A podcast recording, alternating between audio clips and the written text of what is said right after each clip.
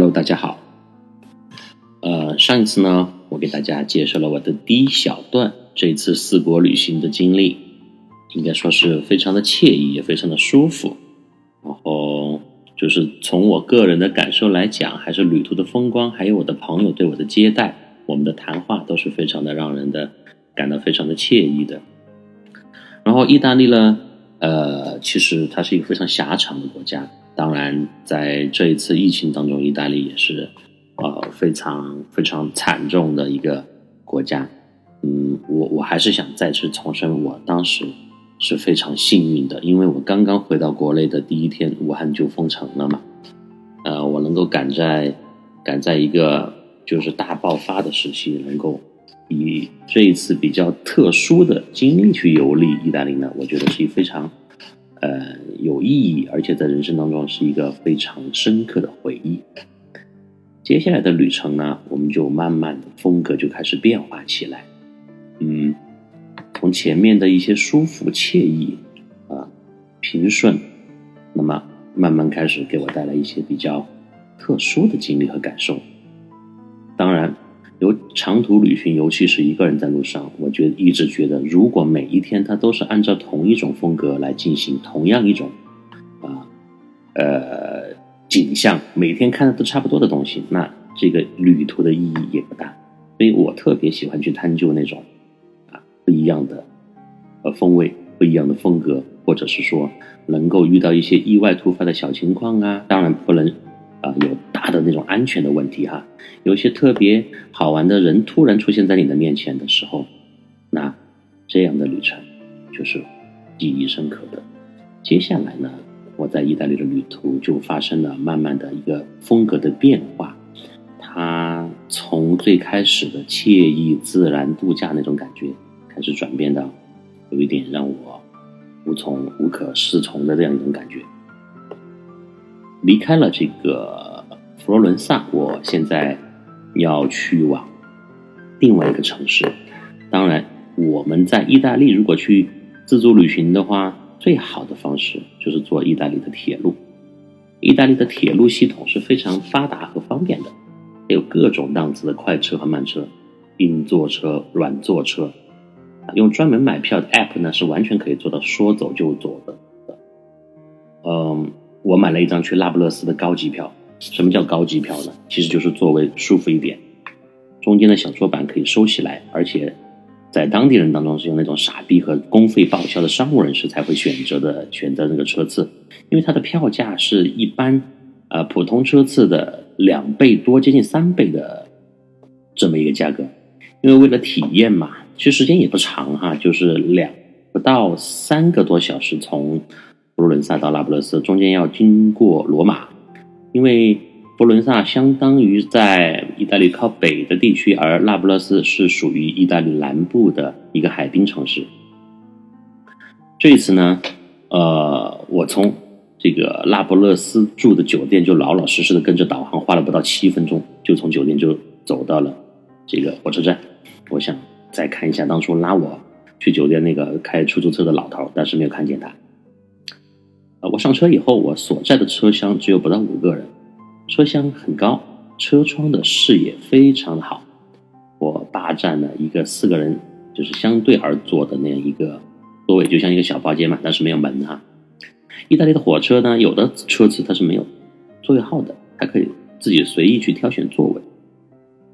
呃，隔壁通道斜对面呢有一个大叔，他一副睡眼惺忪的样子。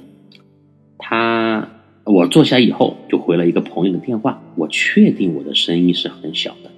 当时对面这个大叔就恶狠狠地瞪着我，接近了十秒钟的样啊，这个车厢里面非常的安静啊。其实我知道，在国外坐公共交通工具，呃，包括去餐厅里面、咖啡厅里面消费，一定要注意保持安静。这个跟我们中国非常的不一样，中国人已经习惯了那种高声的喧哗呀，很热闹呀。大家都无所谓，但是在国外的话，一定要注意那种礼貌礼节，要保持一个安静，因为大家都是在享受这么一个旅途，还有必须要保持保证这么一个私有私人空间的安静的一个环境，这是一个公共的条约，不成文的，大家都是这样执行的。嗯，这个大爷就瞪了我接近十秒钟，我避开了他的眼神，就草草的结束了通话。我我确定，而且我确定我当时的声音是非常小的。我想大爷，我惹不起你啊，啊，我我应该把这个地方当成一个歌剧院。大家知道看歌剧就也是啊，看歌剧看网球，应应该是非常安静的。我错了，大爷错了。不到两分钟呢，他座位后面的另外大叔也接起电话。这个时候我就觉得非常的奇怪，那个接电话的大叔呢，他的声音呢完全可以和火车的轰鸣声媲美，他叽叽喳喳的说了个不停。这个时候，刚刚瞪我那位大叔，就是呃瞌睡那位大叔，他居然毫无反应。那个打电话的人呢，就在他的身后不到一米的地方。这个时候，老子就有点不爽了吧？就是接电话的鄙视链，难道因为我说的是自己的母语吗？我就是没有说意大利语吗。要是发生在最近的话，我可能会承包整列火车啊。什么叫最近？就是因为如果在最近这样的一个疫情的情况下，那可能这个火车上就只有我一个人，那我就无所谓了嘛。但是有可能我在上面要住满十四天哈。瞌睡大叔那个举动呢，就有点激怒了我，因为他明显的不对等的一个。态度对同一样一件事情不对等的态度呢，就让我有点不爽了。这个时候就拿出了一袋在国内买的干胡豆，潇洒的撕开了包装袋。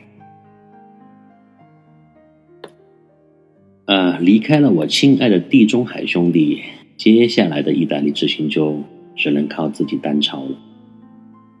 呃，这次我选择了那离那不勒斯火车站直线距离不到一百米的一家酒店。此店呢，算是我行此行当中的亮点，让我度过了终身难忘的两个晚上。我先呃描述一下这个这个楼的情况，这是一栋呢具有浓烈的成都荷花池一带风格的很老旧的八层的建筑。去过成都的朋友或者在成都居住的人都知道，这个火花荷花池火车北站那那一附近的状况是非常的混乱。楼也很老，然后很脏，空气情况也比较糟糕，就是给人一种比较颓废的感觉。所以那不勒斯呢，我一下火车给我带来的感觉，它的风格就完全和那个佛罗伦萨不一样了。当然，我也之前也有所了解嘛，因为在旅途上就是要体验不同的城市风格和城市的景象才有意思，不然的话，每天都是千篇一律的，就没有什么多大的变化，也没有意思了吧。我到达的时间是下午三点左右，我背了接近三十公呃啊二二三十斤的大包啊，应该有十五公斤左右那个包啊，然后提了一提了一袋已经被我严重压扁的汉堡王汉堡啊，这个地方听起来有点怪怪，什么叫汉堡王汉堡啊？因为在欧洲呢，这个肯德基和麦当劳它的那个快餐店的数量是远远没有那个汉堡王 Burger King 它的门店多的。所以我基本上饿了的话，就买一个汉堡王里面的汉堡，呃，来来充饥。但有时候又吃不完，就把它放在那个背包的口袋里面，然后各种坐车呀，然后挤上车下车，就会把它的严重的压扁啊。但是你你很可惜呀，那个也不便宜，就不可能把它丢掉嘛。所以我就经常为了充饥嘛，你在人在人在路上的时候，你不可能那么多讲究。有一点水，有一点吃的，哪怕很干、很硬的，这样能够充饥的东西就特别好。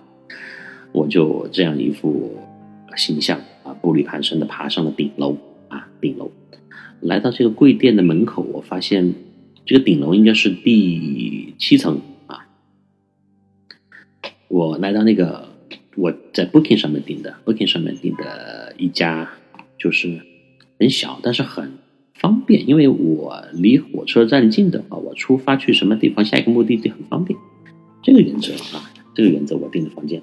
我来到这个贵店门口，我发现了这个呃，在楼梯的旁边居然有一个小小的电梯。我真的是太傻哈，因为我从一楼上来的时候没有发现这个电梯，当我爬到顶楼的时候，顶层的时候，我才发现居然有一个电梯啊！这个时候我已经没有力气来骂自己，我只想快一点的进到房间休息。因为说实话，从早上从佛罗伦萨出发，坐火车三个多小四个小时的时间啊，来到那不勒斯还是比较疲惫的。虽然火车这个环境是比较好，毕竟也出来一周的时间了嘛。这个时候我在那个呃旅店的门口按了门铃，啊，敲了几下玻璃，最后用脚又连踹了大门，呃，若干下都没有人理我。这个时候呢，我才意识到这层这栋楼好像除了一楼入口处有一个守门的大妈，上面几层，因为我是步行上来的，根本就没有什么人。妈的，开店不开门，打死没有人。这一是一栋很废旧的楼啊，虽然面积不小，但是当时我目测来讲，也应该是，就是基本上是废掉了。那天呢，本来是阳光明媚，但是这个时候我一个人处在这个空无一人的旧楼的楼顶，叫门不应，突然就给了我一丝阴森森的感觉。这个时候呢，那不勒斯的颓废之美呀，就如此快的向我袭来。呃，我按照 Booking 上面的联系方式拨通了电话，那头的那个小伙子呢就操着严重的意式口音的英语给我解释道：“哎，不好意思啦，我们的店呢已经垮掉了，因为没有生意。但是呢，这个 Booking 上面的信息信息还没有来得及拆掉。既然您呢已经付了付了那个钱预定了，也可以入住，没问题的。不过呢，我要等一会儿，我在城里跑滴滴啊，打了个跑滴滴就是他在跑车嘛。”我就打，就就就想象成他在跑滴滴滴滴嘛，这样说的话通通俗易懂一些。好，十分钟以后呢，给你开门。呃，我头一次遇到这么随性的老板。这个时候我一屁股坐下，一屁股坐下，坐在那个门边的口那个楼梯上，一边开始啃我那个已经硬的有点像砖头的汉堡王汉堡，啊，一边等待着老板的到来。嗯，进到门里。我发现这个小小的楼层呢有六个房间，卫生间是公用的，在巷道的尽头。虽然外面阳光明媚，但要是不开灯的话，整个空间是一片漆黑的。我本能的选了一个离出口最近的房间，因为所有的房间就都是空着的嘛，就只有我一个人入住，就是我可以随便选。我进到我那个房间以后呢，进门以后就发现，虽然。临街的楼下就是中央火车站的广场，但是这个房间有一个问题，就是这个房里的窗户呢，在外面被绿色的木头的百叶窗给封死了。哎，就是你在里面你也看不到，哪怕外面阳光灿烂，你也看不到外面的景象。而且那种白绿色的木头，大家想象一下，可以可以说当时给我一种。本来又是空空荡荡的一个人在顶层，然后又被那个木头的绿色的木头被封死了窗户。呃，我心想这就是我当时在列车上慢慢的叫着干糊豆迷迷糊糊订住宿的后果吧。不过呢，本人从来都本着来都来了的原则，相信呢一切都是最好的安排。我想着将要在这个空无一人的顶楼。对着绿油油的窗户和黑漆漆的过道度过，独自度过两个愉快的晚上，我也是非常开心的。呃，我休息了一个小时，恶意呢又很快袭来。我下楼准备闲逛加觅食，查了一下地图，我这个地方好像离海边呃也不远，我顿时就生出了去海浪啊去海边就着海浪吃外卖看夕阳的念头。一个人的浪漫，享受一下。和以往一样，美食和美景，我如果非要选择一样的话，我肯定会选择美景。于是呢，我又在楼下买了一个汉堡王汉堡，就边吃边就上了路。我顺着火车站广场发散出去的一条比较宽大的一个大道往海港的方向走去。步行呢，一定是城市旅行最好的方式。前两天我在佛罗伦萨每天两万步呢，呃，其实也仅仅是个开始。在这一次的旅途当中，后来我在布达佩斯才刷新了我个人单日步数记录。那不勒斯呢是意大利南部的一颗明珠，呃，地中海的风光风光虽然不是呃也不陌生，但是马拉多纳和佐夫的身影仿佛还在这里浮现。和罗马、佛罗伦萨大不一样，呃，那不勒斯呢，仿佛有着一个文艺青年气质的古惑仔，大家可以想象一下，有着文艺青年气质的古惑仔镇守着意大利的南大门。我在想呢，那个马马拉多纳当年选择在这里度过黄金七年，我猜很重要的一个原因就是他在这里看到了家乡的影子，他看到了阿根廷的文艺颓废、靠海而又接地气。他用无可挑剔的表现呢，成为了那不勒斯当地的守护神。马胖子虽然现在渐渐的淡出了我们的视线，但是他治愈这种城市，如同巴蒂斯图塔治愈佛罗伦萨的意义是一样的深远。阿根廷人的血液呢，非常适合意大利这片土地。我突然想到，两个国家的形状都是细长细长的，如此的相似，坐落于南半球，南北半球。不知道当年啊，两位足球足球大神呢是否意识到这一点？呃，不同于佛罗伦萨、那不勒斯的建筑风格呢，就是光怪陆离了，样式繁多，有带穹顶的中世纪的教堂，有东南亚的低矮的老楼，有东欧式的红色的皇宫，还有北上广深式的下沉式商业广场。也有那种富士康式的中国八十年代的群居的筒子楼，我神不知鬼不觉的就走上了两边都是快车道的海滨公路，但是离海滨呢还隔着一个硕大的港口。我走了快十分钟，我才发现自己正在行走的是个三十厘米高的隔离带，除了我呢，在这个隔离带上面前后数公里是没有一个人的，两侧开的飞快的汽车呼啸而过。强大的气流足以把我推向空中，再狠狠的摔摔下来。这样再走下去就没有尽头了。我怕走到米兰才能脱离这个隔离带。于是呢，我看那个看准了时机，找了一个没有车过的空档，穿越过马路，飞奔到靠城市中心的那一侧步行道上。一旁的路人呢，已经看呆了我这个来看呆了了我这个来自东方的横穿马路。的实景的杂技演员，车速非常快，确实呢，当时很危险。我掉在马路中央的汉堡王汉堡，就说明了一切，说明了一切。但是呢，我不不想再去捡回来了。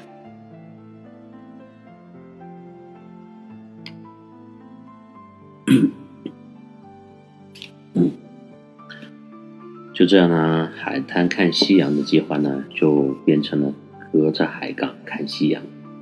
这个时候，我再仔细的放大地图一看，我当时的位置离海的直线距离呢，确实不远，不到五百米。但是中间的码头就阻断了地中海和我，啊，这一次当然是真正的地中海了啊，不是那个秃顶。不过呢，我也看到了地中海的港口和夕阳，也是很美的吧。任何一次随意的步行呢，都有它的意义，惊喜和小意外。呃，是超越计划当中最大的收获，在我看来是这样的。天色呢，这个时候完全暗了下来。我钻进了与海滨公路平行的一条商业街，慢慢的往火车站的方向溜达回去。因为这个时候天也黑了，就慢慢的准备边逛就边往这个住的地方走。夜晚的那不勒斯呢，充满了人情味和烟火的气息，是非常的热闹。虽然不像佛罗伦萨全程都弥漫着文艺和历史的气息，但是这里的市井氛围却让人很有亲切感。虽然是冬天，但气候干爽，并不很冷。街边的小店和咖啡店，啊，都聚集了不少的人在闲聊。我经经过了很多打折的商店，橱窗里最多的是卖那种厚丝袜和加厚棉裤的，从几欧到十几欧都有。老外呢，他是不穿秋裤，是因为秋裤和外裤缝在了一起，不是因为他们真的不怕冷啊，哪怕腿毛再茂盛，是因为他们的那个裤子本来就很厚，只是他不愿意多穿那么两层，它的最外面那一层就相当于是秋裤加外裤了。当地有一种小吃叫做油炸披萨，而且呢，很多路边摊呢，它允许免费试吃。当然，这个免费试吃你不能就一直吃个不停啊，把你免的油都吃的没了，只能吃一到两个。我尝了一个，其实那个啊油炸的披萨就相当于是我们的油条，只是它这个长度短了很多，有一点甜味，其实呢还是挺好吃的。这个时候我想了想，还躺在马路中间的汉堡王汉堡，我真的是好心疼啊，因为好心疼啊，因为好贵。呃，因为在国外，在欧洲，汉堡就是吃一个快餐，你就是简单的一个汉堡，一份薯条，还一杯是可乐的话，接近也就是七八十块钱呢。所以那个再难吃，有时候也舍不得扔掉。嗯，我在路过最后一个街口的时候呢。一位老奶奶站在了我的前面，拄着拐杖，跃跃欲试要过街，但是这个路口它没有红绿灯，他一直想冲过去呢，又怕自己的速度不够，偏偏这个时候不远处又传来了救护车的警笛声，划破天际，那个气氛一片的紧张，啊，就是我在佛罗伦萨的那种安详宁静的感觉。一来到那不勒斯，从下午下火车到入住酒店，到我刚刚在这个横穿马路，再到这个时候听要回家过马路的时候，又听到了那个警笛声，就非常的让我感觉到了这个气氛的不同。呃，我一一个小时之前呢。刚刚才表演了飞驰过马路的外国马戏演员的经验和自信，这个时候我就做出了一个啊比较意外的举动吧。旁人来看，因为尤其是作为一个外国人、中国人，就是一个人在意大利的街头，我就搀扶起老奶奶，向马路中间以非常标准的交警手势对来车做了一个。停的手势，然后呢，一步一个脚印的迈向街的对面。这个温馨的镜头呢，可以加入祖国的公益广告视频，再配上一段文字：“一带一路，一路一扶，安全出行，靠你我大家。”想起来呢，这是继我在土耳其推着一个坐轮椅的大爷下坡以后的又一国际壮举。可惜呢，这次没有人拍下来。过完马路呢，我才发现刚才那个老奶奶好像比我走的还要快，感觉是她在拖着我在走。这一刻呢，我扶她她，我，已经没有那么重要了。过完街呢，奶奶给我说了一声“俏”，我当时惊呆了。她怎么知道我姓赵？她说的是“俏”啊，我听起来好像是“赵”。后来呢，我才知道这是意大利语，意思就是“拜拜”。就是跟你告别了。有意思的一天呢，远远没有结束。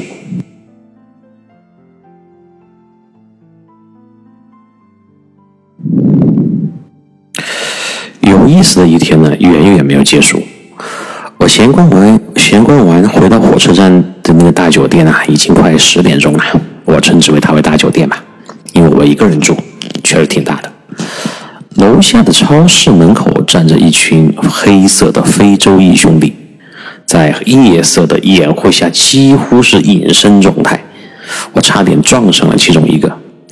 我想起来在马来西亚的农村机耕道里自驾时候的遇到那个骑摩托的兄弟。啊，到时候有时间我会给大家分享一下多年前我在马来西亚自驾在农村的一段奇遇，也是挺有意思、挺刺激的。只是这几个非洲兄弟呢？呃，比大马的那个还要黑。几个人呢，一副杀马特的装束，围成了一圈，正好挡在了酒店的入口。虽然我几乎看不见他们，但是能够明显的感受到他们集体贼溜溜的打量我的眼神。啊，庆幸呢，我不是亚洲女子或者提着名贵皮包的男子。当然了，这两类人也不会选择住在这个鬼地方。当我穿过他们的时候，就像进行行进在漆黑的旷野当中。还好呢，我有惊无险的进入了大楼，双脚呢微微有一点颤抖。你再身经百战呢，也是需要提防的。尤其是在那不勒斯这样一个以混乱啊、比较脏乱差出名的这么一个意大利的南部城市，而且又是在晚上，又是一个人，所以还是小心为妙。呃，在确定身后我没有人尾随啊以后呢，我准备去尝试一下那个白天完美错过的电梯。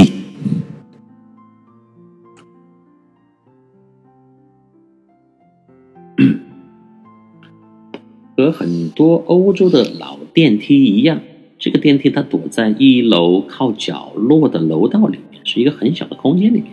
外面呢有一道木木门，里面呢有一道钢门。啊，这个电梯的空间很小，最多只能锵锵三人行。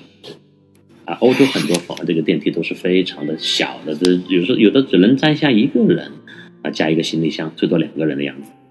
因为他们的欧洲的地的空间小。啊，他们的房间面积，反正什么东西都是比较小的啊，而且他们的那个车基本上路上也都是两厢车，没有屁股那么三厢车，啊，都是为了节约房呃节约空间嘛。还好呢，这这个时候呢，这栋楼里面除了我，好像没有第二个人，寂静无比，鸦雀无声。这个时候，我想起了恐怖电影里的画面。又觉得此时坐电梯上八楼比步行啊要心安了一点，所以呢，又一头钻了进去。你想，如果我这个时候再从一楼慢慢的步行，那个沿着那个很老旧的啊布满了蜘蛛网的楼梯慢慢走到八楼去，啊，那说不准中间某一层楼就冲个什么东西出来，对吧？所以我就决定呢，还是坐电梯，就一头钻了进去。呃，我关好了外面的木门，小心翼翼的碰了一下里面的钢门，纹丝不动。这个时候我就准备放弃了嘛，因为好像这个电梯是坏的，做做不了嘛。这个时候我就准备放弃，准备一口气冲上顶楼的时候，发现右边的面板上，除了楼层的按钮呢，还有一张白纸上写了一行字，虽然是意大利语。但是我还是看懂了最后的欧元的标志，哦，要五毛，当然是五毛欧元，并且还在旁边有一个投币口，算了一下，折合人民币四块钱买个安全，我就一咬牙就投了币，就按了顶楼的按钮，然后我就看那个钢门呐，缓缓的向右边移动，嘎吱嘎吱的就关上了，这时候呢，电梯就缓缓的上升。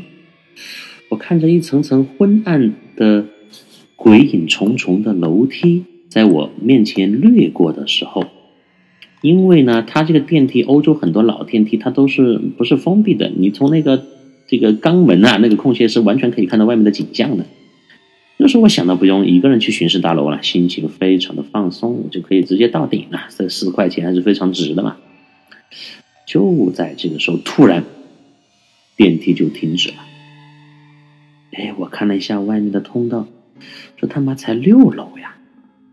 而且我用生命担保，我刚刚按下的是顶楼的按钮，怎么还给我打折了呢？就在这个时候，钢门缓缓的自动打开了，整个大楼就像一个隔绝的世界。六楼的外面的那个步行楼道的顶灯还特别的暗淡，不停的一闪一闪。这个时候我就有点纠结了，我是出去还是继续待在电梯里面呢？这个时候，我突然好想念楼下的非洲兄弟们，他们再黑嘛，至少可以移动，你看得见他们，你实实在在知道他们是什么东西啊？不，他们是人，他们是有人类的气息的。而此刻，我独自面对死寂一般的大楼。和这来自远古的电梯，我该怎么抉择呢？我出去步行吧，还有两层就到顶，啊，也还不算差。